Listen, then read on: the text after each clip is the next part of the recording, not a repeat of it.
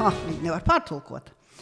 Es jau arī prasīju gan Angļu katedrai, gan mūsu latviešiem trimdā, nu, kam angļu valodas ir dzimtās. Ja? Nu, tad versijas ir versija, kuru man iedeva mūsu kolēģis Jānis Veiš, The things ought to be, man liekas, ka tā bija. Lietām kādām tam jābūt. Pirmajā mirklī es teicu, jā, the way things ought to be. Jā. Es teicu, kādas lietas, things, ārprāts, kā filozofi nevar izturēt vārdu lietas, lietojumu, jo mums atkal ir tādas praktiskas tādas asociācijas, lietā, lietot, lietu, mēs tā sakam. Nu, viņi nevar pārtulkot šo jābūtību, un tad es priecājos, ka, nu, latviski skan, grāmata ir latviski, pirmām kārtām latviešu lasītājiem, un katrs zin, mazs bērns zin, kā jābūt. Jābūt kurpītēm noliktām priekšnamā kopā abām divām smuki. Vai ne? Jābūt. Bet arī tā grāmata mēģina tātad diagnosticēt Eiropu un Latviju un runāt par tiem jābūtības vārdiem, kas ir tādi ēteriski, metafiziski vai vēl kā citādi viņus nosaukt. Protams, tās nav. Literatūra un filozofija var par to runāt, bet kas nebūs transformējams kaut kādos skaitļos. Kaut kādās lietās un skaitļos. Man arī šīs grāmatas beigu daļā, par cik es trešajā daļā pievēršos vērtībām. Vērtību uzstādījumam ir socioloģiskie materiāli, jo vērtību tēma aumajām ir pārgājusi uz socioloģisku analīzi. Daudz tur neuztraucoties, bet vienkārši pēc veselā saprāta, pēc ikdienas pieredzes nosaucot veselu vērtību baru, vai nu viņas 40 vai 10, vai cik viņas nosaucot. Un tad, kā tas ir socioloģijā, bieži tā dara, protams, ir arī kvalitatīvie pētījumi, bet nu, kvantitatīvi vērtējot, kādām vērtībām cilvēki dod priekšroku, tāpēc, ka viņi vienkārši aptaujās atķeksē šīs vērtības. Tā kā nevar īsti teikt, ka grāmatā nav kādu skaitļu, kādu uzstādījumu, kādu tabulu. Nav jau tā, kad es prasu, lai būtu tie vai ne, bet kāpēc es to tā uzsveru, ir tikai tādēļ, ka jūs jau arī runājat, vai ne, par to, ka tās gan vērtības, gan vispār tas dzīves virziens ir pilnīgi citādāks. Nerunā un kaut kādā ziņā pat nedomā cilvēku šajā jābūtības vārdu kategorijā, ka viņi dzīvo ļoti un domā ļoti pragmatiskos terminos. Un tagad tas mēģinājums paskatīties šādā veidā, man tā šķiet ļoti vērtīgs un ļoti labs, vai ne, bet es vienlaikus domāju, kā to uztver cilvēki tagad, vai ne, kad tā mēģina runāt. Filozofam jau droši vien, kad viss ir kārtībā. Nu, kā es to paskaidrotu? Tā kā es rakstīju arī savā iepriekšējā grāmatā Eirodzīve, formas principi izjūtas. Tāda grāmata man arī ir un ilustrēta. Es arī domāju, vai to ņemt vai šo, bet paņem šo. Un ilustrēta. Un man jau liekas, ka viņa ir dikti interesanta un trāpīga. Tā Eirodzīve par Eiropu un nemaz tā nenoveco. Bet jautājumā par jābūtību atgrožoties pie šī uzstādījuma. Nav cilvēku dzīve, sabiedrību, jebkurā laikmetā. Viņa nav īsti iespējama, jo mēs esam tādas, nu, garīgas būtnes mēs esam. Bez kaut kādiem ideālu uzstādījumiem. Vai nu viņi ir sapnīšos, vai viņi, ja sabiedrības ir vairāk reflektētas, vai viņi ir tādas institūcijas, nu, kā baznīca, kā klasiskā māksla, kā filozofija, kas sakopja, reflektē un ar savām metodēm izsaka to garīgo juteklību un saprašanu, izsaka modelē visdažādākajos veidos. Tad tā jābūtība, tie ideāli ir skaidrāki, tad viņus sabiedrībā pasniedz un apkopj, ja tādu vārdu var lietot, nu visu, ko vajag sakopt un apkopt, un māca un ieliek izglītības sistēmā. Bet ja sabiedrības un laikmeti ir bijuši ļoti dažādi, bet ja sabiedrības sāk modināt sevī garu, pretestības garu, kā ideāli nav vajadzīgi, un es domāju, ka tas pretestības gars ideālu falšumam arī mūsos ir iedēstīts no tā, laika, kad mūs pārāk daudz padomju periodā, okupācijas periodā, nomocīja ar šo komunisma ideālu. Visdažādākajos veidos. Ja? Mēs tur smējāmies un skaļi nedrīkstējām to darīt, un tad lasījām Hruščova 60. gada konstitūciju. Nu, kurš tad lasīja, bet visi jau bija dzirdējuši, kā šī padomju paudze dzīvos komunismā, kur transports būs pa brīvu, visiem dzīvokļiem pa brīvu. Jūs jau šī paudze nemaz to neatceraties. Bet, nu, un viss tas ideāla meklēšana ideoloģiski, politiski, arī ar to okupācijas tādu piesmaku, ja? Nu, viņa bija tik stulbi piesātināta, ka es domāju, ka cilvēkiem iekšēji intuitīvi sataisīja tādu atgrūšanās barjeru, vispār no ideāla. Ja atceramies padomju laikus, kas ir mūsu pagātne, visjaunākajai paaudzei tur tagad tā tumša bilde par tiem laikiem, bet tomēr paaudze vidējos gados un senioru paaudze labi to visu atcerās. Tad pārāk stingrs normatīvisms valdīja. Un arī pret to sākās tāda atgrūšanās izjūta visā postsocialistiskajā sistēmā, ka nevajag normas, nevajag šos ideālu uzstādījumus, jo vienalga viņi nāk caur ideoloģiju. Es domāju, ka katra valsts, protams, savus uzstādījumus pasniedz caur ideoloģiju. Tas it kā neizbēgami ir. Bet, ka viņi nāks caur tādu, vēlreiz saku, okupācijas gara, marksisma, ļeņinisma piesātināto ideoloģiju, tad normatīvisms tas ved uz sliktām un graujošām lietām. Un arī tāda iekšēja pretestība. Kāpēc šī iekšējā pretestība pret normatīvismu, kas ir saistīts ar jābūtību un ar ideāliem? Ir arī Rietumē Eiropas valstīs, universitātēs, un tās ir atmiņas varbūt par plosīšanos Francijā, arī Vācijā 1968. gadā. 1968. gadā jauno kreiso kustība, kurai bija atļauta tāda vaļa, tādas iespējas tur iet un demolēt Luvru, kamēr tos visus aktīvistus ar Sartru priekšgalā nesavāca. Ka tas vilnis īsti nav tām izčākstējis, ka tas revolucionārais tāds normatīvisma, ideālisma, tāds graušanas gars, viņš joprojām ir rietumu daudzās universitātēs. Bet tā sakne, kur ir sakne tam? Jo pieļauju, ka daudz un dikti var par to runāt. Kur ir sakne? Es tā kā Hegelis atbildēšu. Man tas Hegelis patīk, es kādreiz viņu pasniedzu bakalauru kursos, un daudziem nepatīk Hegelis ne par ko. Bet es domāju, ka Hegelis arī ir liels formālists. Viņš sameklē sabiedrību attīstībā, vispār pasaules gara attīstībā, visdažādākos periodus, un viņam ir tāda arī sinusoīdas izjūta. Sinusoīdas? Tā kā skolā māca, vai ne? Šitie grafiki, ka kaut kas iet uz augšu, uzliecās augšā, tad sasniedz to augšu, vienalga mīlestībā vai attiecībās vai pat biznesā sasniedz augšu, un tad pēc Hegeļa schēmas iet uz leju. Nekās augšā stabili tikai vienīgi nenoturās.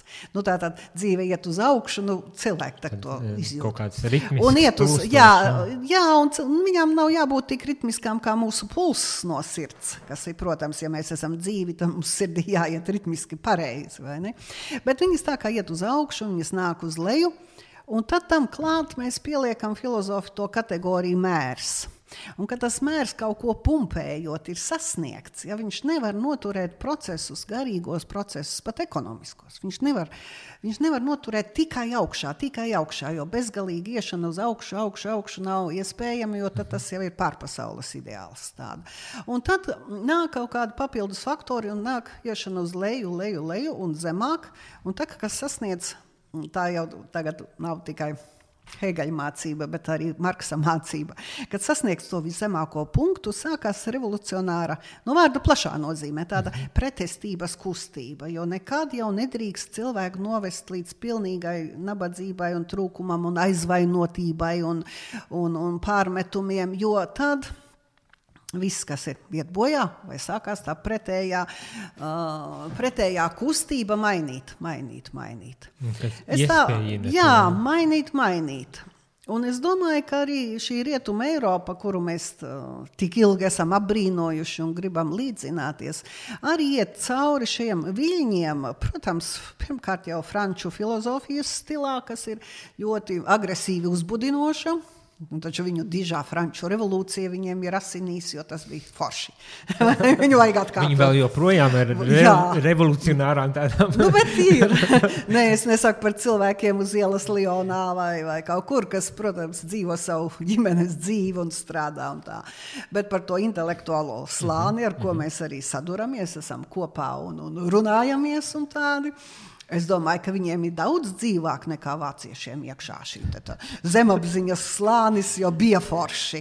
Un tā, kad mēs sākam teikt, tā ārprāts, tas tak bija terors, tur tak slepkavoja bez jēgas, tas tak bija vienkārši Nē, protams, tas bija arī ekonomiskās sociālās iekārtas pārmaiņas brīdis, jā, tas bija, bet no cilvēcības viedokļa tur daudz, kas bija ārprāts, tad viņi saka, nē, daudz, kas ir vajadzīgs vienkārši progresa vārdā, no tajā vietā es sāku ļoti uztraukties, daudz, kas ir vajadzīgs progresa vārdā.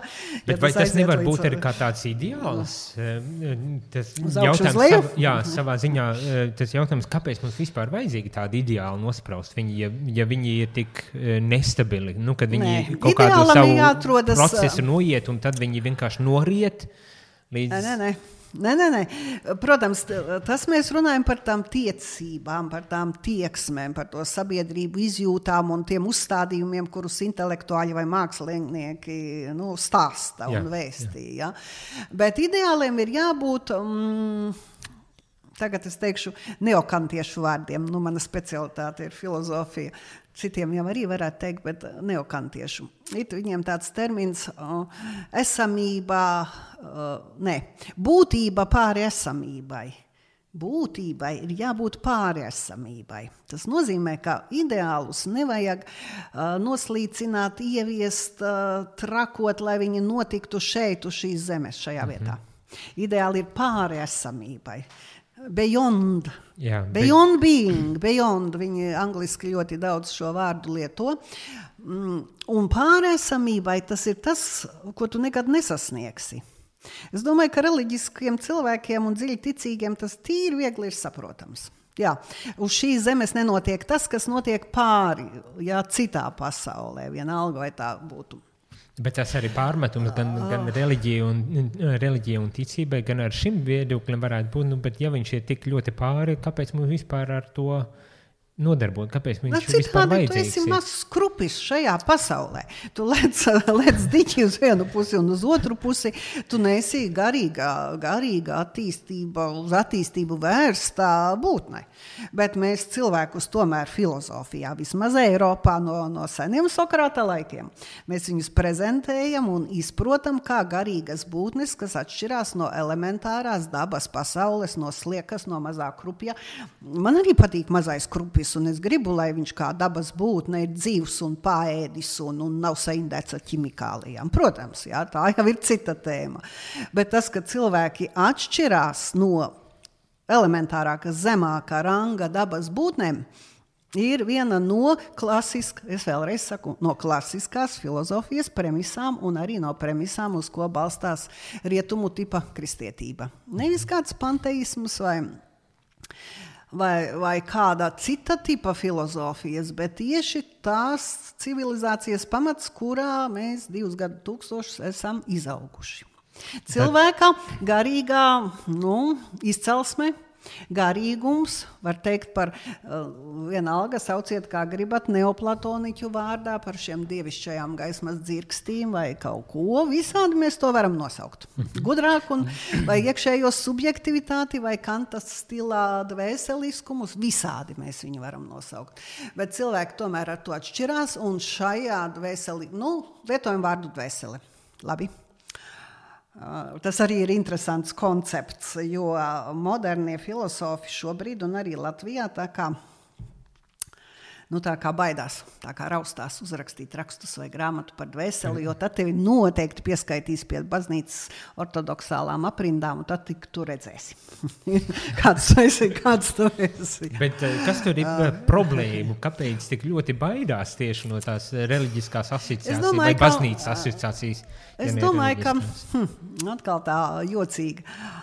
Ir tāda Suzana Langer, viņai kas ir ar sekotāja un tāda interesanta filozofe ASV, viena no pirmajām sievietēm, kas tika savulaik 50. Gados mīlēta, atzīta. Nu, tagad viņa tā kā mazāk zina. Un Suzana tā māca, ka vārdiem sava iekšējā enerģētika, tā nav mistika. Vārdi nes kontekstus, arī jēgas, viņi ir iestrādājās tajās kultūras domāšanas tādās sistēmās, viņiem tiešām ir kaut kā. Nu, var lietot to vārdu enerģētika, bet ne jau fizikāla enerģētika. Ne. Un ka lielie filozofiskie vārdi, tā skaitā arī filozofija daudz ko ņēma un ir kopā ar reliģiju, ka viņi tā kā... Nu, kā lai to latviski saka, enerģiju tā kā atdod un tā kā izsūknējas, tā kā tukšāki paliek.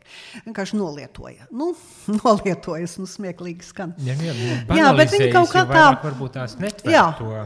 Jā, un vārds dvēsele, ja viņš ļoti labi vēl kotējas latviski tā, nu, poruka laika dzējā vai kaut kur tā, nu, mīļus vācu stilā romantiski saule un zēle un... Viņš šobrīd modernajā leksikā ir tā kā izsūknējies, tā kā pazudis un palicis tāds kā, nu, vecmodīgs. Filozofijā nē. Filozofijā ir tomēr diezgan daudz virzienu, kas tā stingri, kapitāli lieto šo vārdu. Un es arī uzrakstīju vienu rakstu, viņš ir analekta Husarliāna, izdevumā, Springer lielā izdevniecībā. Par soul, angliski tas ir. Yeah. Soul, dvēseli, dvēseles izpratnes un dvēseles izpratne fenomenoloģijā, kas ir mans virziens. Un tad tā parakājoties, jā, pie Husarla, aha, te arī ir soul, dvēseli, vāciski, tātad zēle, dušā. Krieviski uzreiz viņi tā reaģē duševnī, un tā viņi nav tādā vēl aizraušanās tādā iejūtā. Bet angliski, un tad tāds neliels stāstiņš par to. Un raksts kā jau raksts, daži nocitē, daži izlas, un tā jau starptautiska jau lieta angļu valodā, un Springer izdevniecība, un tā mana dvēsele tur. Lūk, un tad es biju ielūgta uz... Pagājuši gadu uz tādu lielu pasākumu pie turkiem, Turcijā. Man tur ir daudz paziņu. Uz 18. Antaljas visas Turcijas privāto universitāšu lielu bagātu simpoziju. Un tur es arī pieminēju, uzstājoties, un starp citu biju pārsteigta, cik Turcija ir bagāta. Klausieties, tās privātās universitātes tur nevar salīdzināt ar naudas tehnoloģiju apjomu, ar visu, ko viņi tur taisa, ar to, kā mums te klājās. Nevar salīdzināt. Nu, lūk, un es ar savu soul, tā man nebija galvenā tēma, bet es tomēr runāju par izglītību, par audzināšanu un tādā Eiropas stilā, ko vajag, jā, un normatīvismu, kā nu ar to būs. Šo tēmu mēs vēl pabeigsim tātad par to normatīvismu un ideāliem. Un stāsts par savu solu, tādu. Un pēc tam pienāk, tur sēdēja prominentas personības, kas tur bija Francijas vēstnieks Turcijā. Jo viņi arī bija kultūras atašējis, un viņi tā klausās, ko tie turki tur būs sadomājuši, vai ne? Un cik viņiem tas fundamentālisms tur līdīs ārā tādos lielos pasākumos. Un starp citu, nelīda. Jā, nelīdā. Citur politikā lien, par to es tā nobrīnījos, bet, nu, lūk, un viņi saka, jūs te runājat par soul, par dvēseli, tas ir ļoti laikmetīgi, moderni, progresīvi, interesanti, mēs Francijas vēstniecībā, bet ne Turcijā, bet Francijā. Tagad šo terminu vēlamies, un es tā uz viņu skatos, domāju, draugs, tu man būsi no kādām tur kristiešu aprindām, ja tā, kad tev to dvēseli tā vajag. Nē, rekomends kultūras atašais te blakus stāv, un viņš organizē krājumu, un mums vajag Francijā, saprotiet, es jau tas kontekstus jūtu. Jā, mums vajag, un mums te ir vesela rinda universitāšu, kas tagad grib sataisīt par to atgriešanos pie apjēguma dvēsele. Nu, kā nu viņš katrā valodā, protams, izskan ar savām tradīcijām pie šī apjēguma. Jo tas sintezē intelektu, kurš mums ir aizgājis ļoti tehnokrātiski ar cilvēka bodī, ar šo jūteklīgumu, kas atkal ir aizgājis uz sekspornogrāfijā un šādu te tipa cilvēku ķermeņa eksploatācija, ārprāts. Un šis dvēseliskums, šis koncepts, kas nāk tik sen no viduslaikiem, kas ir izvarēts tik daudzos filozofijas reliģiskajos virzienos, apstrādāts, ja. Viņš ir nokauts bijis un pazudis. Es saku, jā, nokauts. Nē, mums vajag visu, ko darīt. Bet ko tas var piedāvāt tādu, kāpēc viņš tik moderns un aktuāls šobrīd ir? Redziet, viņš jau nav tapis moderns, viņš nav. Tas ir gadu atpakaļ tikai, un tā bija tāda replika, kuru es šeit tā īsti līdz galam nebija izdomājusi un sapratusi, ka tāds pretsitiena vilnis tiešām var nākt, un ka rietumu, pat tās kultūra filozofiskās, ne vienkārši politiskās aprindas, ja, bet tādas kultūra politiskās aprindas jūt laikmeta garu un jūt tos deficītus un tos iztrūkumus un tos tādus lielu apjēgu, jēgas pilnu tādu konceptu trūkumu, kas tiek pazaudēti, un saka, mums viņi ir, jāiestrādā atpakaļ, viņus nedrīkst tā nokaut, pazaudēt, iznīcināt un pāriet tikai uz kaut kādiem citiem, pamatjēdzieniem, simulakri. Aha, viss ir simulakri. Kā tad viss smiglā, viss tumsā, nu gan. Bet tas arī tāds ir, man vismaz šķiet, agrāk ar šādiem jēdzieniem nodarbojās tiešām ļoti marginālas grupas, kristiešu vai vēl kāds cits, tad tagad es tā skatos, tas aizvien vairāk ienāk sabiedrība, lai gan pārdefinēts vai piedēvēts citādāk saturs tiem konceptiem. Jā, vienmēr jau viņi ienāk citādāki. Tāds jau arī dzīves noteikums, jo mēs kā garīgas būtnes negribām sastingušas lietas. Mums patīk variabilitāte, mums patīk daudzveidība, un tas ir dzīves saturs. Mēs taču katru dienu kaut ko citu apēdam, vai ne? Mazliet citu. Ēdamas lietas, bet kaut ko vienmēr mazliet citu. Un tāpat arī garīgajā dzīvē ir šī lielie pamatkoncepti, kuri reizēm ir izsūknējušies tādi, varbūt pa daudz enerģijas atdevuši, jo es vienā rakstā ieliku tādu formulējumu, bet arī replikas neesmu sagaidījis. Es domāju, ka jēdziens brīvība ir nokauts, viņš nav, viņš ir pāreksploatēts, viņš ir zaudējis šarmu. Ir īpaši mūsdienu kontekstā, liberālismu, tā izpratne par brīvību ir pilnīgi transformējusies. Jā, viņš izsūknējies, viņš nāca ļoti cilvēciski jauki, manuprāt, arī liberālisma izpratne filozofu aprindās tiek uztverta kā forša lieta, kā cilvēka, es tā viņu definēju, kā cilvēka individuālā pašpietiekamība. Tas, kas ir Kanta filozofijā, tie, kas Kantu zina un saprot, tie uzreiz uzķer to domu. Tas ir atbildi pats, domā pats, izvēlies pats. Tas nav noliegums, ka tev var būt padomdevēji vai garīgie tēvi vai tavas ģimenes kaut kādi uzstādījumi. Ne jau to mēs noliedzam, bet tā līkme, ka neskrien pakaļ tiem, kaut kādiem vēsmām, kas nav tā vērts, vai mūsdienās to saka, neesi masu cilvēks, dārgais, pats padomā, pats. Un filozofijā liberālisms, tieši no vārda brīvība, tā individuālā brīvība, bet viņa nav anarchistiska plosīšanās. To tak neviens filozofs neakceptētu. Tā ir individuālā brīvība, kurā tu pats uzņemies atbildību par savu, atkal gribu teikt, tas ir apgaismības laiks par savu izaugsmi, jo apgaismība prasa vertikālo dimensiju. Tā ir. Bet, ne tikai uz brīvību. Kā ir ar tām vertikālajām dimensijām tagad? Prasa vertikālo dimensiju. Un vertikālo dimensiju, par ko jau mēs te runājām, vienu brīdi ir īpaši padomju vara. Mums gan bija viena vēsturnieku grāmatas, interesantas grāmatas prezentācija pirms nedēļas. Vēsture krustcelēs. Viņi tā ļoti skeptiski pret sevi tur uzstājās. Es neesmu tik skeptiski. Es domāju, ka Latvijas vēsturē daudz kas labi saprasts, uzrakstīts, tik vajag vēl un vēl. Nu, lūk. Un runājot par šīm te krustcelēm, par šīm te izjūtām, kā ir pazaudēta... Tiek pazaudēta, tiek stimulēts, lai tā tiktu pazaudēta šī te vertikālā dimensija.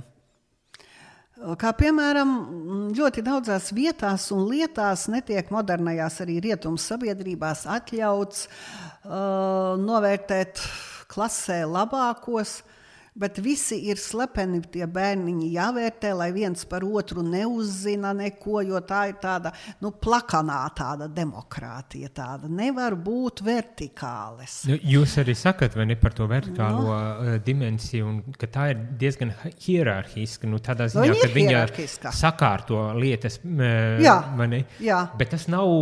Mūsdienu sabiedrībā nav īsti pieņemams vairāk, vai ne? Kur nav.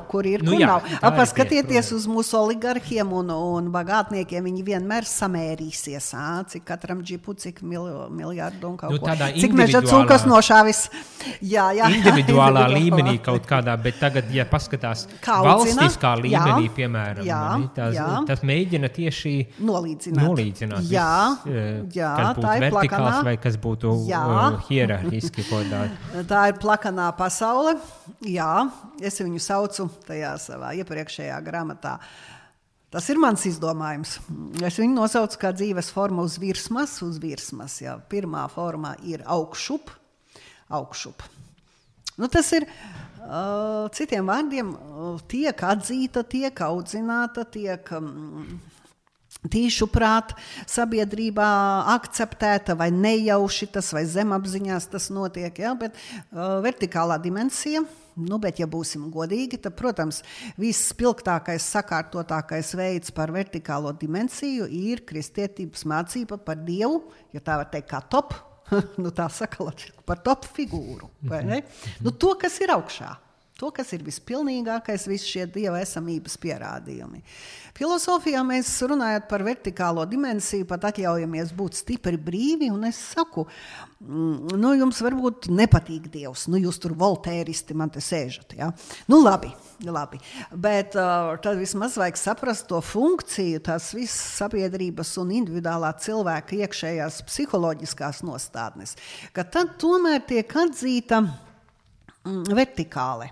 Un viņi varbūt izprast arī stipri vienkārši, tas ir, tu tiecies uz izaugsmi, tu pats, tu esi maziņš, tu nemāki lasīt, tev māca dzīves kārtību, nolikt zandalītes, un arī tā ir izaugsme uz augšu, un tad tu mācies universitātē, un tad tu mācies... Tu visu laiku kaut ko dari labāk. Māmiņai tev piedzimst bērniņš, tu neko neēdz, bet tu visu laiku vienalga viņam gribi labāk, un tu gribi arī labāk sabiedrībā, un tu kaut kur iesaisties nevalstiskās organizācijas. Tur taču arī mērķis ir labāk, un tas ir izaugsmes ideja, kas ir šajā vertikālē.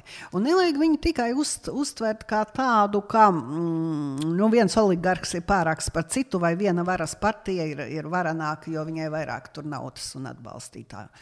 Un šī izaugsmes dimensija, starp citu, pirms kara te jau bija tāds vārds, ko neviens vairs nelieto. Es jau nesaku, ka tur viss bija tik labi un pareizi. Celsme.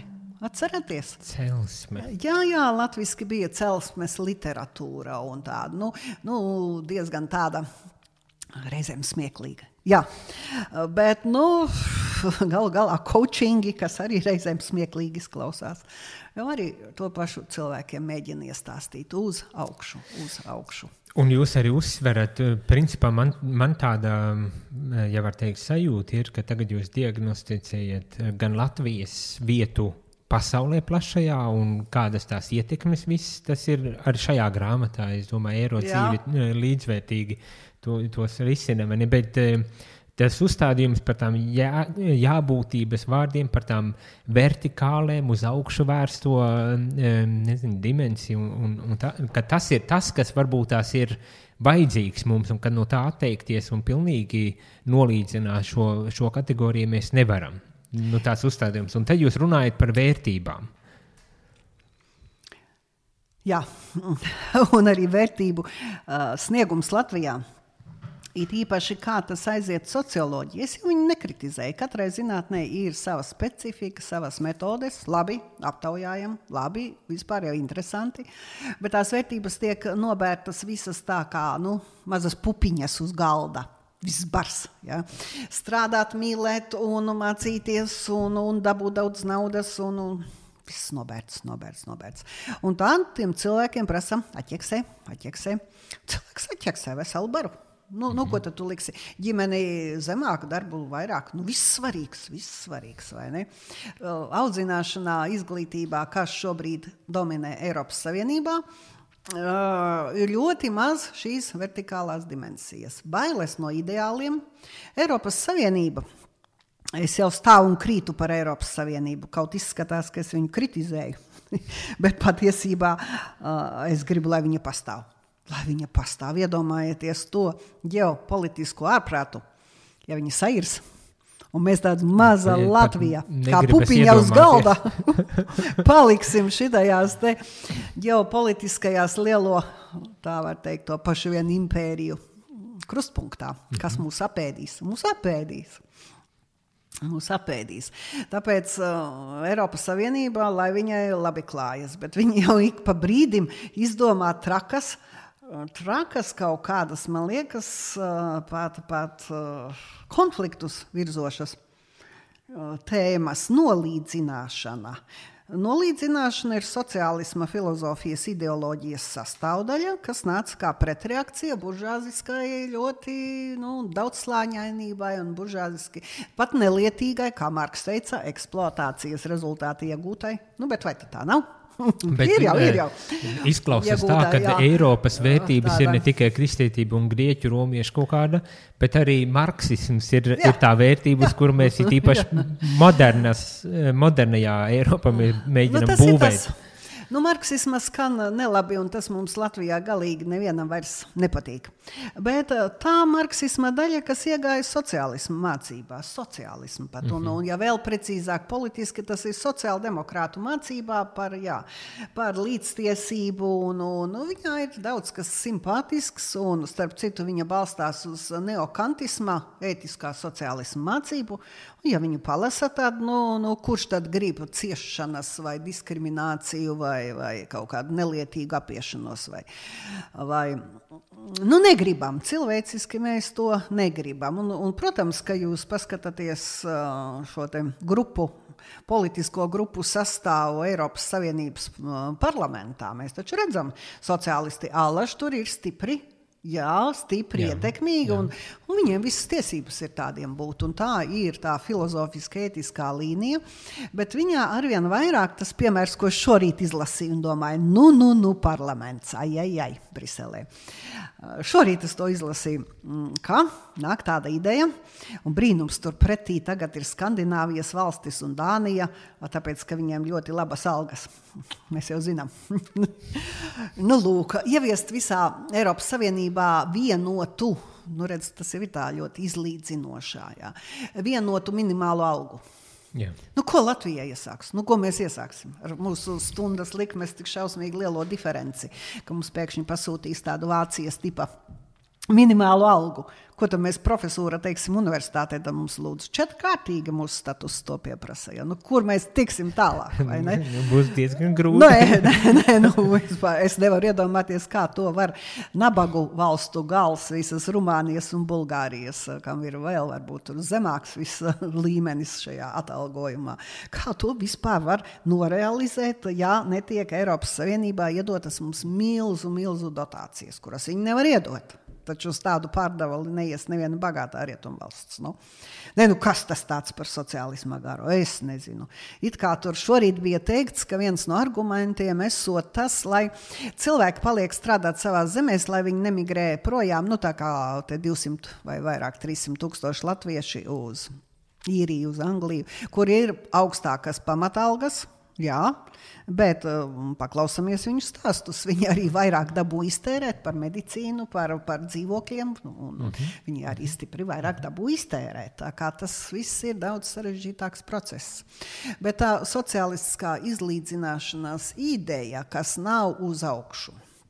Jā, viņa ir dzīva Eiropā, viņa ir savas, vēlreiz saku, savas tiesības pastāvēt, jo tikai veidot hierarhijas it kā mēs līdzi to nelabo momentu, ko mēs esam redzējuši, kā šo hierarhiju augstākais gals, jā, vai tas būtu finansiālais augstākais slānis, vai tas būtu intelektuālais slānis, viņš beigās izmanto savas privilēģijas nevis sabiedrības, labklājības un valsts un visu kopējā labā, bet tikai koncentrējas uz to noti, kas ir katrā cilvēka atkal jāsaka, kā dzīvā īpašā būtnē, uz savu egoismu. Jo mūsos nav tikai altruisms. Nu, neticu. Jā, mūsos ir, skatieties, jau mazo zīdainīti, kas kampi savu grabuli un brēc mans. Ne, nu, mūsos ir izdzīvošanas, pirmkārt jau izdzīvošanas noteikts. Dzīvību aizsargojošais egoisms, kas, protams, ir pelnījis, ka tas tāds ir. Bet mūsos ir arī tas individualitātes tāds, nu, iekšējais tāds biezais egoisms. Un, ja ir tādas raksturīpašības slikta audzināšana un sabiedrības ekonomiski politiskās struktūras, kas to biezo egoismu var atļaujas vairot, tad tās sabiedrības brauc uz grāvi. Viņas, principā, brauc uz nākamo revolūciju Marksa stilā, ka tās zemākās masas vairs nevar dzīvot pa vecam. Nevar, tad tā sinusoīda jau sāk spīdēt priekšā. Bet tas arī tāds, atkal laikam, tas ritmiskais kaut kāds process, jo... Es domāju, ka jā, nepārsniedz mēru.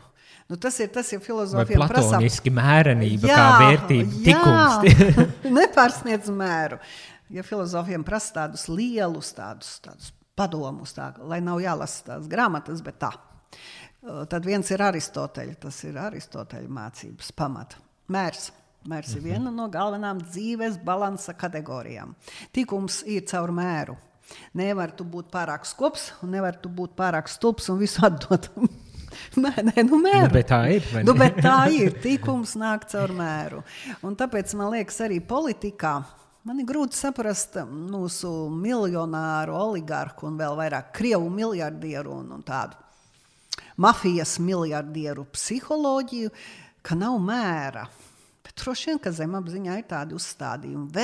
Vēl tā šausmīga alkatība. Nu, cik tu vari apēst? Nu, bet, ar ēšanu rodas apetīti, saka. Nē, skatieties, kā kaķi dara. Kaķi sapēt, cik ir trauciņā, bet tik, cik vajag, lai pāēdis. Suns laikam aprijot visu. Tā, jā, laikam tā. Jā, tas cilvēkam līdzīgāks. Ko es vēl gribu prasīt, ir par tām Eiropas vērtībām, kas bieži vien no... kristīgās pasaules tiek uzskatīts kā daļa no kristīgo vērtību komplekta. Un jūs arī par tām Eiropas vērtībām runājat, bet principā arī druscītiņi, ne tas, ka noliedzat, bet tā lieta ir tāda, ka jūs bez maz vai sakat, ka tās Eiropas vērtības ir kā tāds koncepts, kas ir izgudrots, lai piedāvātu. Tā es nesaku. Tur es nocitēju mūsu Agitu Misāni. Jā. Agita savukārt un pie mums strādāja Agitu Misāne. Un šobrīd viņa ir ļoti perspektīva zinātniece, jo viņa ir doktora grāds un projekts par nāvi. Un, nu, tas tā nopietni. Jā. Nu, lūk. Bet tā ir tāda kritika, kas principā pastāv arī. Tā pastāv, jā, un viņa tajā, tāpēc es ieliku šo citātu, jo man liekas, viņa ļoti labi to izjūtu uzķēra. Un viņa tā rupji sakot, es nevaru no galvas vārdā atkārtot, bet citāts ir manā grāmatā, ka viņa saka, nu jā, kristietības institūcijām tagad prestižs zūd, nu, viss iet tur uz slikto pusi un tam līdzīgi. Un vienmēr jau tādos procesos vajag kaut ko iešmugulēt. Nu, tā kā latvieši saka, nu, kaut kā. Un tad, redziet, ir izdomāts tās kristīgās vērtības. Vērtības, protams, nāk no neokantiešiem, bet, nu, to atkal neviens tā neatcerās. Un tad mēs pasniedzam nevis kristietību bībeli vai kaut ko baušļus vai dogmas, nu, kur tā modernā sabiedrībā, nu, kaut kā neiesnoja. A vērtības, labs, ko es runāju par vārdu suģestīvu, vai ne? Vērtības labs vārds. Vērtības ejošs vēl sociologi un politiķi ar viņu nodarbojas. Jā. Nu, nē. Arī mūsu citi reliģiju pētnieki, kas strādā ar mani kopā institūtā, ir teikuši, arī zinātņu doktori, tātad ir teikuši, ka nevajag lietot vārdu kristīgās vērtības, jo visa kristietība ir vērtība, un tā nolasīt viņas kā bruklenītes tā un groziņā un izraustīt un pateikt, nu nevajag to visu darīt. Nu, kā lai saka? No otras puses, filozofiem, ja raksta darbus, ir jārunā, jācenšās arī runāt tajā diskursā, kurš sabiedrībā ir izšķīlies, par kuru runā. Nu, tā vienkārši pateikt frāzi, ka nav kristietības vērtības, tāpēc izlasāmas tā ārā. Nu, tā jau ir, jo visa kristietība ir vērtība, labi. Bet tajā brīdī mēs aizvēram mutes, mēs vispār tad vairs nepiedalāmies jebkurā diskursā un pārunās, kur tās skan, bet viņas jau skan ļoti daudzās nopietnās un svarīgās lietās.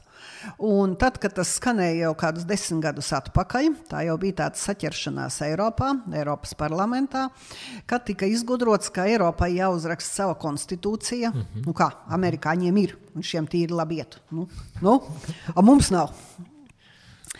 Un tā tika rakstīta konstitūcija, kuru beigās juristi tā samuļļāja, manuprāt, ka neviens viņu saprast vairs nevarēja.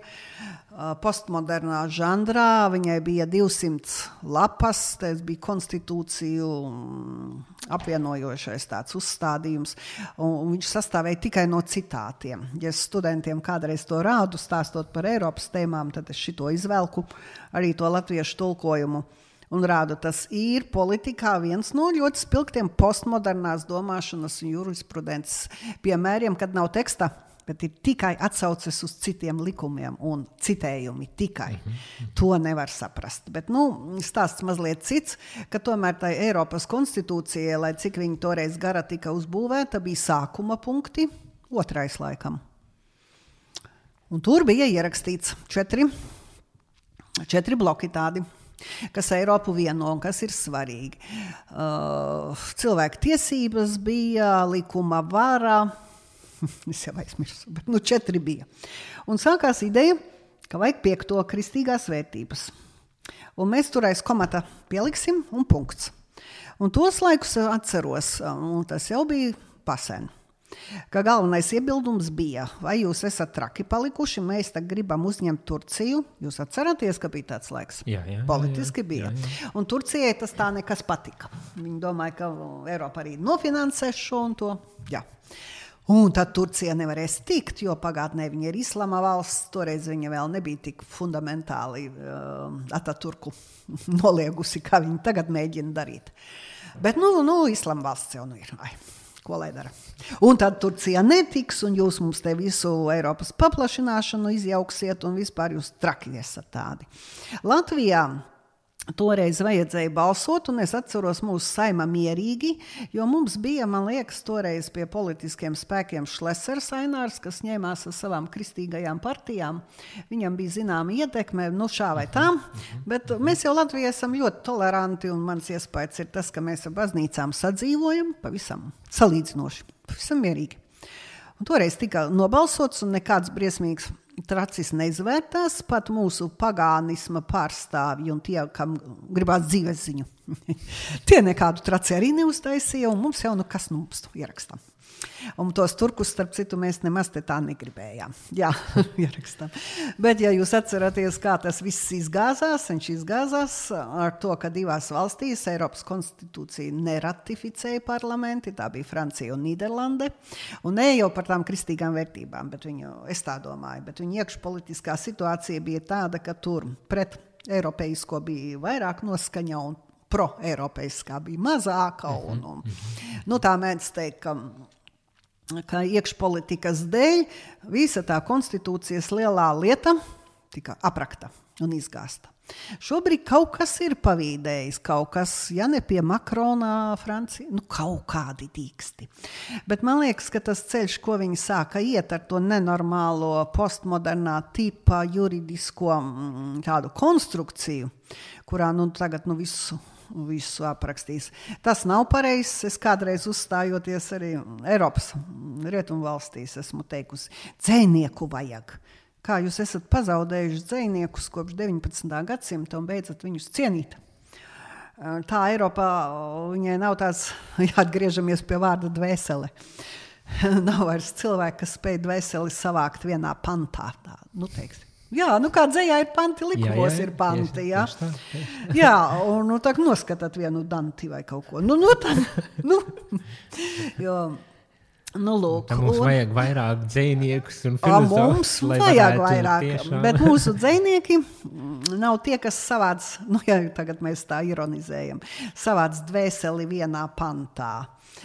Dzejas modernais stils atstāja nevis domu vai izjūtu savākšanu kopā, bet taisni tālāk izšķaidīšanu, atvēršanu. Tagad ir atvēršanas laikmets, ja jūs tā varat saprast. Atvēršanas laikmets. Jā, Open society. Mēs tagad visi sēžam uz kaut mēs tagad vairs nemīlam Sorosu, bet uz Sorosa mīļākā filozofa Popera.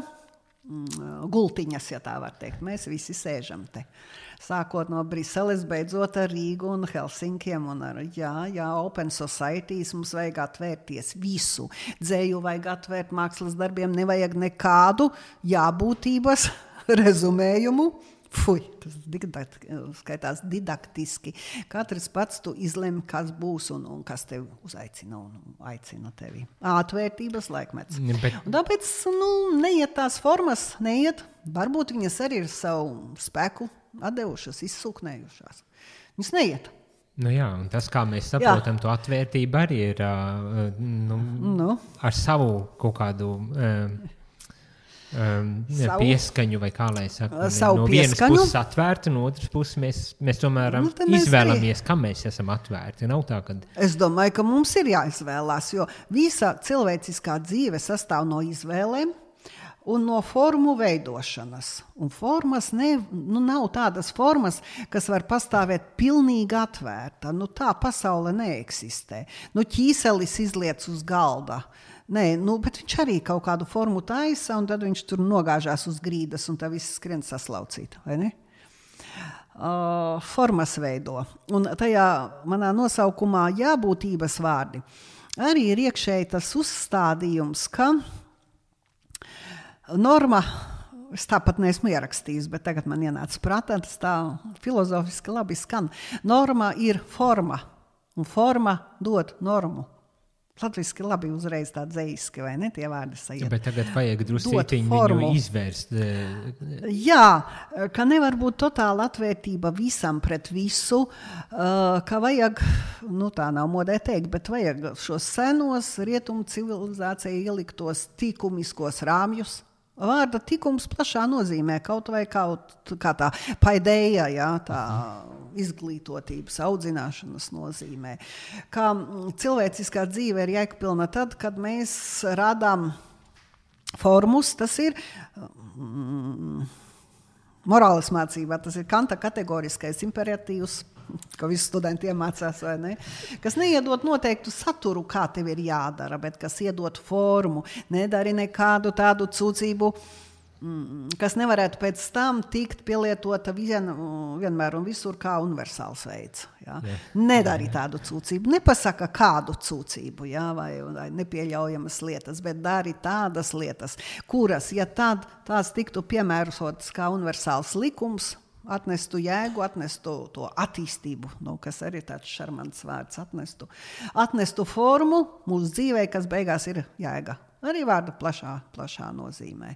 Nu, lūk, un tā vēlme aizmukt šobrīd no šīm normām, no šīs jābūtības par ideālu tādu izčakarēšanu, jau mēs runājām, arī es jau sāku teikt un vēlreiz gribu pateikt, Eiropas Savienība sev nevar ne tikai uztaisīt konstitūciju, viņi nemāk uztaisīt sev ideālus, viņi nemāk uztaisīt nākotnes nekādu apjēgumu. Ne, nav jau arī tā, ka nav ideāli, tikai tie ideāli ir izsmēluši sev vai nenodrošina to, ko grib sasniegt. Viņi nav iestrādāti un netiek stimulēts arī, lai tādas apjēguma veidi tiktu kultivēti, lai universitātes par to projektus dabū, lai dzejnieki vai zinātnieki rosās, jo ir jārosās cilvēkiem, bez tā tak neiet, bez tā nekas nenotiek tāds. Viena lieta, ko jūs esat arī teikusi par jēgu un traģēdiju, jūs sakat, traģēdijai ir jēgas rašanās dimensija. Citiem vārdiem es tā saprotu, ka bez traģēdijas, bez kādas katastrofas vai kā tam līdzīgi, mēs bieži vien neaizejam līdz tiem jēgas jautājumiem vai risinājumiem vai kā tam līdzīgi. Un man liekas, ar mūsu sabiedrībā jāpaskatās, ko maksimas sabrukšana vai sakustina kaut ko, ka mēs tā kā izraujamies un sākam domāt par liekām tikai tad, kad esam uz tādas eksistenciālas robežas nonākuši. Nu, es nezinu, es tā interpretēju tagad, protams. Jā. Te es mazliet šajā izteikumā, formulējumā parafrazēju Karlu Jaspersu, kuram, es domāju, viņš arī psiholoģijā bija ļoti gudrs filozofs, kuriem mācība par robežu situācijām. Un tās ļoti viegli var saprast, reizēm filozofija ir sarežģīta, ar tādiem smagiem vārdiem, bet robežu situācijas katrs var saprast viegli. Tas ir traģēdijas, un tās cilvēkam var būt dzīvē absolūti negaidītas. Sekundes laikā, protams, to, ka mēs dzīvojam, kā Heidegers saka, esamība nāves priekšā, mēs to īsti tā neuztveram kā traģēdiju, jo tas ir dzīvības noteikums, ir tas, kā tās galā ir nāve, tās pārvērtības. Bet traģēdijas ir tas, kur šī nāve, šī neesamība, melnā tumsa, viņa tev parādās. Tā, ka tu galīgi negaidi. Katastrofas uz ceļa jums piezvana. Un pasaka, bija tāda katastrofa, un jūs dzīves biedrs vai bērns vai kaut kas, kas jums ir ļoti svarīgs. Ir gājis bojā vai ir smagi sakropļots. Un tev dzīve mainīsies sekundes laikā tādā. Un tad tu vairs neskriesi tajā brīdī, varbūt uz kaut kādu NGO, tādu mazvērtīgu sanāksmi. Un nevaidēsi, ka tev mūžīgi kaut kas, vedars sāp, jo tu esi pārēdies kūkas. Jā, parastā dzīvē, protams, tev visas tiesības vaidēt. Ēd kūkas un vaidi. Grūti, smagi, jā. Un robežu situācijas arī ir tādas, un arī radinieku aprindās. Tā ir bijis man Vācijā viens radinieks. Arī viņš aiziet uz polikliniku, angīnu un sāp. Viņa pasaka, vēzis Mandelē. A tev pusgads palicis, mīļais. Tu esi jurists, tu esi augsta ranga cilvēks, tev ir daudz naudas, tev ir sieva, tev vispār viss ir dzīves spoža. Un tu tajā dienā čāpo uz māju un sāc savilkt galus kopā un rezumēt. Lūk, mans radinieks bija tik bagāts, tas tā amizanti. Viņam bija nauda sakrāta un tagad pusgads palicis, ko viņš, es domāju, tas ļoti praktiski un...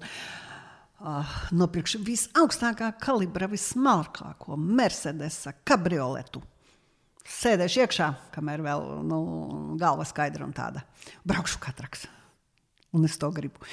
Tas tāds mazs cilvēcisks piemērs, kā kaut ko risina, kā, cits varbūt, aiziet uz kapiem pie mammas un apraudātos un izstāstītu vēl un cer ārā, kas tā pa dzīvi. Bet robežas situācijas ir tas, kā Jaspers saka. Un viņas var nebūt arī tik traki smagi gadījumi. Kādreiz cilvēkam galīgi pa galvu iedod Un nevelti pusauģi karās, ja? Nu, ka kāda meitene tevi nemīla. Tā liekas, kas? Kas? Viņas teikt miljoniem pasaulē. Jā, ne tik traki tieši gadījumi saistīti ar nāvi, bet tas ir tās lielās cilvēciskās traģēdijas, un tās apstādina. To eksistenciālisma filosofija ir labi atstrādājusi šo tēmu, gan kamija absurda pasaules tēma, gan itāļu eksistenciālais kino, vai ne, visas šīs tas sarkanais tuksnesis, vai cik mums viņas savulaik nav bijušas šīs filmas, ja? Nu, lūk. Un jēga jau nemētājas tā kā viens, nezinu, šokolādes gabaliņš uz galda, tu paņem apēdu un esi laimīgs. Jēga tas arī ir filozofiski, teoloģisks konstrukts. Liels, pamatīgs jēdziens. Un amizanti ir tas, ka filozofijā jēgas uzradās tikai 19. gadsimta beigās, 20. gadsimta sākumā, un viņš nostiprinājās ar 2 pasaules kariem, kad sāka runāt vairāk par sens. Un pie tam šo vārdu jēga, kas ir amizanti, lielajās valodās nemaz tā nevar pārtulkot. Un tas mani vienmēr ir izbrīnījis, un man ir prieks bijis, ka latviski var pārtulkot, jo vārds jēga mums ir skaidrs, vai ne? Ātri mazam bērniņam jau tiek šis vārds iedots leksikā. Bet angliski sens. Nu, ko šie angļi ņemās ar sens, kas arī ir juteklība? Nu, nē, viņiem nav vārda. Un arī vācieši ņemās ar zinu, arī jutekļi. Jā, juteklība. Ko viņi ņemās ar šo līmeni? Viņi grib šīs valodas uzsvērt to, ka jēga ir pirmām kārtām izjūtu juteklības. Nu, ne tikai. Viņi, protams, nav tāds abstrakts matemātisks konstrukts, ka tu vārdu par jēgu vai uz tevi kāds barās un saka, ko tu nodarbojies ar bezjēgu, tava dzīve aizrit pilnīgi stulbā virzienā bez jēgas. O, mēs saprotam emocionāli, vai ne? Bet mēs saprotam. Protams, arī garīgi reflektējoši. Jēga ir tas, kas rada izjūtas un kas liek padomāt, novērtēt bijušo un nākošo. Jā. Un mana pārliecība ir, man nav tik traka dzīve bijusi, ka man būtu, nu tā jāsaka, ka kāds mani kārtīgi būtu atsēdinājis. Bet, nu, protams, ir slimības, ir nāves, ir vecāku nāves, man ir brāļa nāve, ko mašīna sabrauca, jā. Un arī liekas kaut kāds murks, kāpēc tā, kāpēc viņa, kaut kā. Protams, ka ir uzstādījumi jaunībā, kad labi dzīvojas droši vien mazāk, bet viņi sakrājas. Un tāpēc šie jēgas uzstādījumi liek meklēt, liek domāt, vienalga, vai tu domā nopietni un lasi vienu Paskāla traktātu, vai tu ej pie viena psihoanalītiķa, kas tagad ir modē un maksā lielu naudu, vai tu ej varbūt uz baznīcu un parunājies ar savu mācītāju, varbūt tu ej pie, nezinu, pie labākās sirds draudzenes un saki, ziepes ir, kaut ar tām draudzenēm jau var droši vien grūti. Nu, lūk, bet galvenais, ka jēga ierosina reflektēt, pārdzīvot, izvērtēt, un jēga dot formu, tādā vārda plašā nozīmē. Viņa tavu dzīvi mēģina ieformatizēt, un tas ir baigi grūti. Jo dzīve jau laužās ārā, kā es saku, kā tas ķīselis, kuru tu uz galda izgāzi, kuru tu daudz ko esi darījis. Nu, tāpat vien, visi jau tā dara. Un tas ķīselis izgāžās uz grīdas, un kāds viņu mēģina saslaucīt, kāds cits no malas. Un tas ir vēl trakāk. Jo no malas īsti nevar, jo tu esi tomēr tā liberālā, pašpietiekamā, subjektīvā būtne, kurai pēc visām garīguma un dvēseles definīcijām vajadzētu būt pašpietiekamai, kura nav. Un tad nu mums sākās. Neirozes un psihozes un trakumi un teroristiskas šaušanas. Nu, man grūti pateikt, kāpēc viņi šauj. Nezinu, nepazīstu viņus. Varbūt tās jāpievērš vairāk tai jēgai pirms... Jā, pirms šauj. varbūt tāpēc ir. Bet jēga ir ļoti liels, varens, stabils vārds. Bet ko mēs filozofijā redzam? Mēs jau redzam pie mūsu dārgajiem kolēģiem Francijā, kas ir pēc savas dabas aizrāvušies ar revolūcijas šarmu. Ot viņiem tas nepāriet. Un franču tāda socioloģiskā tipa sabiedrības analītiskā tipa tādas filozofijas jau ir uzsākušas kauju pret jēgu. Jā, jo mūsu virziens, ko mēs te Latvijā arī mēģinām kultivēt un rakstīt, ir fenomenoloģija. Jā, un esam lepni ar to, es arī tā rakstu ievados, ka fenomenoloģija ir iedibināta 1900. gadā, viņa ir pārdzīvojusi 2 pasaules karus, kas jēgas jēdzienu ļoti izvirzīja priekšplānā, jo katrs karavīrs sēžot tranšējā padomā, kur vispār tam bardakam ir jēga un manai dzīvei, vai ne? Un tagad mēs ar jauno 21. gadsimtu saņemam tādus impulsus, kā es teicu ar francūžiem, to vienas puses viņu skrien klāt un viņiem vajag dvēseli. Oho. Labi, no otras puses viņi mums publicē grāmatas un blāķiem, kā jēgas koncepts ir bezjēdzīgs, nevajag, nost, Leotāra un šo postmodernistu. Uzskatos, jēgas koncepts ir pārāk normatizējošs, jo šobrīd iet kaujas pret normām. Un manas grāmatas virsrakstā, to jau cilvēki tā neredz uzreiz un nenolasa tādu, ir normatīvisma aizstāvība. Ideālisma, kā tā varētu teikt. Vārda plašā nozīmē, kā vajadzība pēc ideālisma un pēc saprāta ar mēru ierobežota normatīvisma. Nevis bezjēgas normatīvisms ir totalitārisms, protams, bet ar mēru ierobežota normatīvisma aizstāvību, jo vismaz ētikas disciplīnās tas, kas notiek Amerikas universitātes, arī rietumos. Es redzu tagad tādu vilni, kas iet pret visu normatīvo. Francijā vairāk pret to jēgu. Jā, mēs taisam mākslas darbus. Mēs tā prasam. Kādu viņam jēga? Tev tur karājas cūkas auss formalīnā? Nē, jūs nedrīkstat jautāt par mākslas darba jēgu. Viņa šarms ir viņa bezjēdzīgumā. Es domāju, gan ir sabiedrība izaugusi savā labklājībā, kad mēs jau fanojam par bezjēdzīgumu, labi dzīvojam, labi. Un arī rietumu tipa universitātēs iet šis vilnis pret normatīvo ētiku. Ja viņi tā mācās vairāk un dziļāk, tad viņu tā var redzēt. Un nāk cits vilnis. Arī vācieši viņu atnesa transcendentāla pragmātika, viņu stiepa iekšā. Viņš tāds kā ir atnācis, jo viņam sanāca kopā kaut kāda laba paralēle ar to, ko Amerika mīl, neopragmātismu. Un sanāca tāda, ja normatīvisms ir tas, kā es teicu, notikumiem mēs ar vērtējumiem iedodam formu, vērtējam, arī skolā jau bērnus vairs nevar vērtēt, iedomājieties, ir apraksti jāraksta. Tad priekšplānā iznāk tas, es uz jums skatos, iznāk cits vilnis, un viņš tagad tā kā pieņemās spēkā, tas ir norišu procesu komunikācijas vilnis. Kā nevis normatīvisms, tevi māca jābūtībā. Tu nedrīksti, apliet galdautu. Fui, slikta audzināšana, vai ne? Aplējās, tā nomainam. Bet tas, kā nevis norma nosaka, kā ir jānotiek kultūrā, izpratnē, jēgas meklējumos, bet tā komunikatīvā situācija, kurā tu esi iekšā, lielāka grupiņa, mazāka grupiņa, tāpēc ir tāds plurālisms tagad tiek atzīts. Un šīs grupiņas ietvaros veidojas konsensi, viņi ir plūstoši, ja normatīvisms vēl vismaz to formu būvē, cerot, ka tā tiek glabāta un saprasta, ka viņai ir kaut kāds stingrības karkas, vai ne?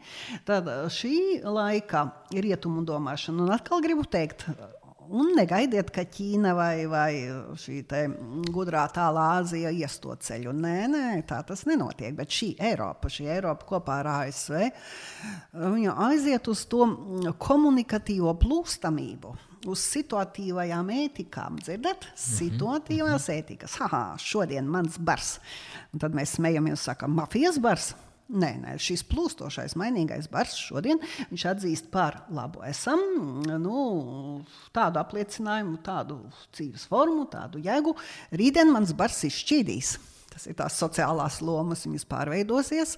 Tas forši mums viss ir fluīd, kā Baumans teica, ja vērojāt, pat UNESCO pieņēma šo apzīmējumu fluīdu societies, šķīstošās, plūstošās, tekošās sabiedrības. Un šajās tekošajās sabiedrībās nevis jābūtības veido karkasus, vai ne, bet situatīvie uzstādījumi, un mums to ētiku ir kamuģt šobrīd. Es esmu rakstījusi arī par feminisma ētiku daudzveidību. Ja? Dažas ir normatīvās, dažas. Bērtu pret tām tiek izcīnītas lielas kaujas, un viņas gandrīz ir sakautas. Vai ne? Un diskursa ētikas, un Habermasa komunikatīvās sabiedrības modeļi, tas arī ir dažu doktorantu te disertācijas tēma, uz ko jums vajag paskatīties. Komunikatīvās sabiedrības modeļi dzīvo ļoti labi. Paši tā domā, šajās plūstošajās sabiedrībās, un viņam ir jātiek vaļā no jābūtībām, no normatīvismā, no šiem te kaut cik formatizējošajiem uzstādījumiem, jo tas tiek uzskatīts par 21. gadsimta globālās, mainīgās, atvērtās sabiedrības tādu pamatnostādi. Bet kas būtu, varbūt tās ir noslēgumā tagad, kas būtu tas, kas ir vajadzīgs? Ziniet, kā es to vienu grāmatu pabeidzu. Jā. Es uzrakstīju dziļuma dimensija. Vai, kā es dabūju pretī. Dziļuma dimensija. Dziļuma. Kā man bija uz augšu, uz priekšu, tas ir šis te attīstīt vairāk jaunu. Jābūtību. Un uz virsmas, tas ir tas plūstošais veidols tāds. Un es tiešām domāju, kā rakstīt, ka var notikt atgriešanās pie tās formas uz augšu. Es nezinu. Ir filozofi, ja mēs tā varam pabeigt, kas tic atgriešanās modeļiem. Daži. Nietzsche par traku. Kierkegors. Tur ir tās atgriešanās ideja. Hegelim galīgi nav. Galīgi. Vai tā var notikt atgriešanās? Hegelim atgriežās, bet tad stipri jaunā pakāpē. Ja ticam viņam, viņš vispār ļoti moderns ir. Bet es kaut kā tajā brīdī impulsīvi izvēlējos, ko es tur likšu atgriešanos, jo es saprotu arī kristīgā baznīca gribētu nostiprināties, atgriezties jaunā pakāpē, tas vēl jādomā, vai tas modelis vispār viņš tā strādā tajās cilvēku dzīvēs, un es tā ierakstīju dziļuma dimensiju, nav man tālāk tas izvērsts, bet es domāju par komentāriem, ko es tur dabūju uzreiz, es biju. Kapusrosku. Kas iet dziļumā? Kapos. Kapos. Lūk, ja tā padomā ir jau visas dziļumā psiholoģijas ir, kā to pagriezt. Bet pabeigsim ar to, ka manā uzskatā mēs esam Eiropas Savienībā ģeopolitiski novietoti labākajā vietā, kur mums vispār šobrīd ir iespējams atrasties. Eiropas Savienība arī filozofiski un ģeopolitiski attīsta šo apgaismības, ne visu modeli, bet daļu no apgaismības modeļa uz priekšu. Eiropas Savienībai ļoti utilitāri, pragmatiski, izlīdzinoši, pat zināmās aspektos sociālistiski tendēta. Ar ko viņi saprot tiesiskumu, taisnīgumu un ētiku. Lūk, Eiropas Savienība joprojām turpinās diskusijas, un neticu, ka viņas aizies uz to galu, kāda kristītība un kristīgās vērtības tiks pieskaitītas kā pie Eiropas pamata dimensijas. Bet, kā būs, tā būs, tur ļoti daudzi spēki krustojas un iedarbojas. Un Latvijai, protams, gribot to uzstādījumu, kas mums šeit valstiski ir paziņots pa galveno, kurā ir maz ideālisma un maz kaut kā daudzinoša normatīvisma, bet, tas ir cilvēciski saprotams, tā ir labklājība. Jā, kas ir mūsu valsts un sabiedrības galvenais uzstādījums un pēc padomju bada laikiem. Jāsaka, tīri cilvēciski saprotams, labklājība, mums ir jāturās šajos rāmjos, mums ir jāturās kaut arī negribētos, ka Latvija tāda kā jaunpienācēja pie vecajām rietumvalstīm pazaudētu tās vietas un lietas, man negribētos, kuros ir tā augšup dimensija. Mums viņa vēl ir. Mums viņa ir. Varbūt aiz naivuma, vai aiz kaut kā vēl ir. Bet tendence ir tāda, ka viņi īpaši stabili vairs neturās šī te manā augšu pēsošā dimensija, vairs stabili neturās. Paldies, es domāju, ļoti labi. Paldies.